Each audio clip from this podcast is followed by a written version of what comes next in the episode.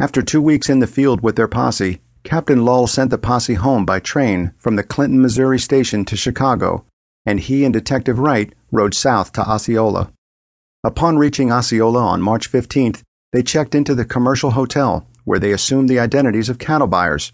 Wright, using his real name, had served in the Confederate Army with men from St. Clair County, and Captain Lull using the alias W.J. Allen for fear someone might recognize his name as being a known Pinkerton man.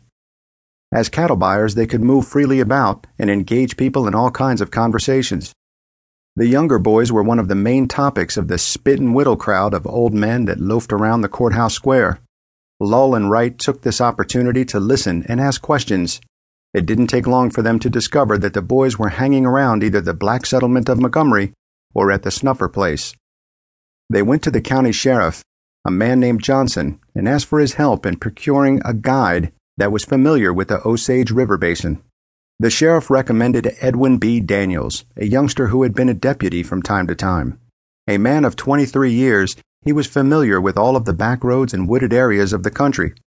On March 16th, they left Osceola, crossed the Osage River, and entered Roscoe late in the evening. They checked into the Roscoe House, a two story clapboard building on the east side of Main Street. The owner of this establishment was Oliver Birch, a former running mate of Cole Younger, who had ridden with Quantrill during the war. As a result, the detectives did not mention the name Younger.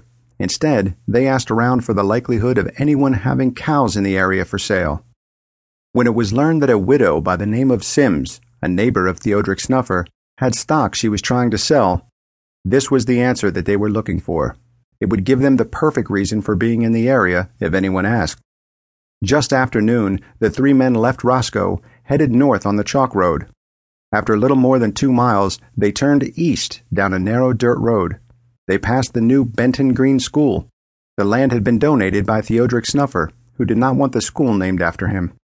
When the men reached the corner where the road led directly past Snuffer's home, Wright elected to fall back and catch up to the others a little further down the road. He was quite concerned that he might be recognized. A hundred yards down the road, they found the home of Theodric Snuffer.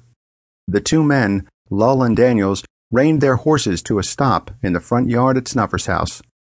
Snuffer hesitated about going outside until he heard a hail from the front of the house. Anyone at home? Captain Lull called. Snuffer slowly opened the door and walked outside towards his visitors. Lull was just stepping down from his saddle. Sir, could you direct us to the Sims place? Captain Lull asked. You mean the Colonel Sims place? Snuffer replied.